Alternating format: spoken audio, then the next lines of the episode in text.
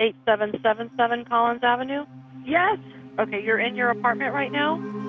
Yes, but half the building's gone. Oh my god. Oh my god. Okay, ma'am, I need you to focus on the operator. In the middle of the night on June 24th, 2021, a high rise apartment building smashed to the ground in Surfside, Florida.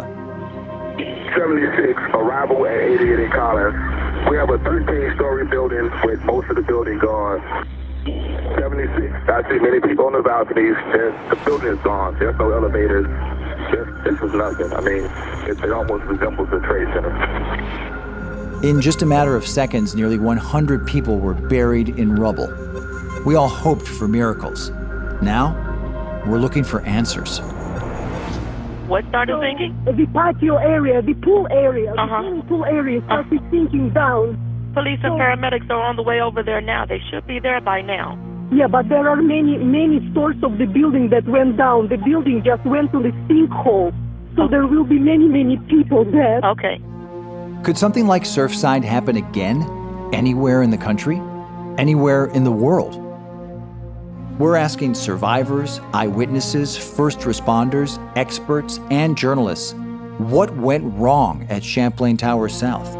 Is anyone going to be held accountable for the deadliest disaster of its kind in U.S. history? And is anyone else still in danger?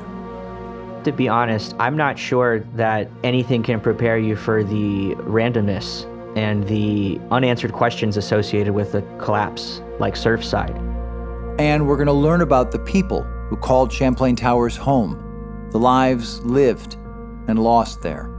When the police department showed up to notify us, um, they told us that they found both of them, and the, in the medical examiner's opinion, they didn't suffer, and they probably wouldn't have even known that the building collapsed. I'm not sure how they know that. I don't know if, even if it's true or not, but I'm willing to, to believe it because I, I need to believe that.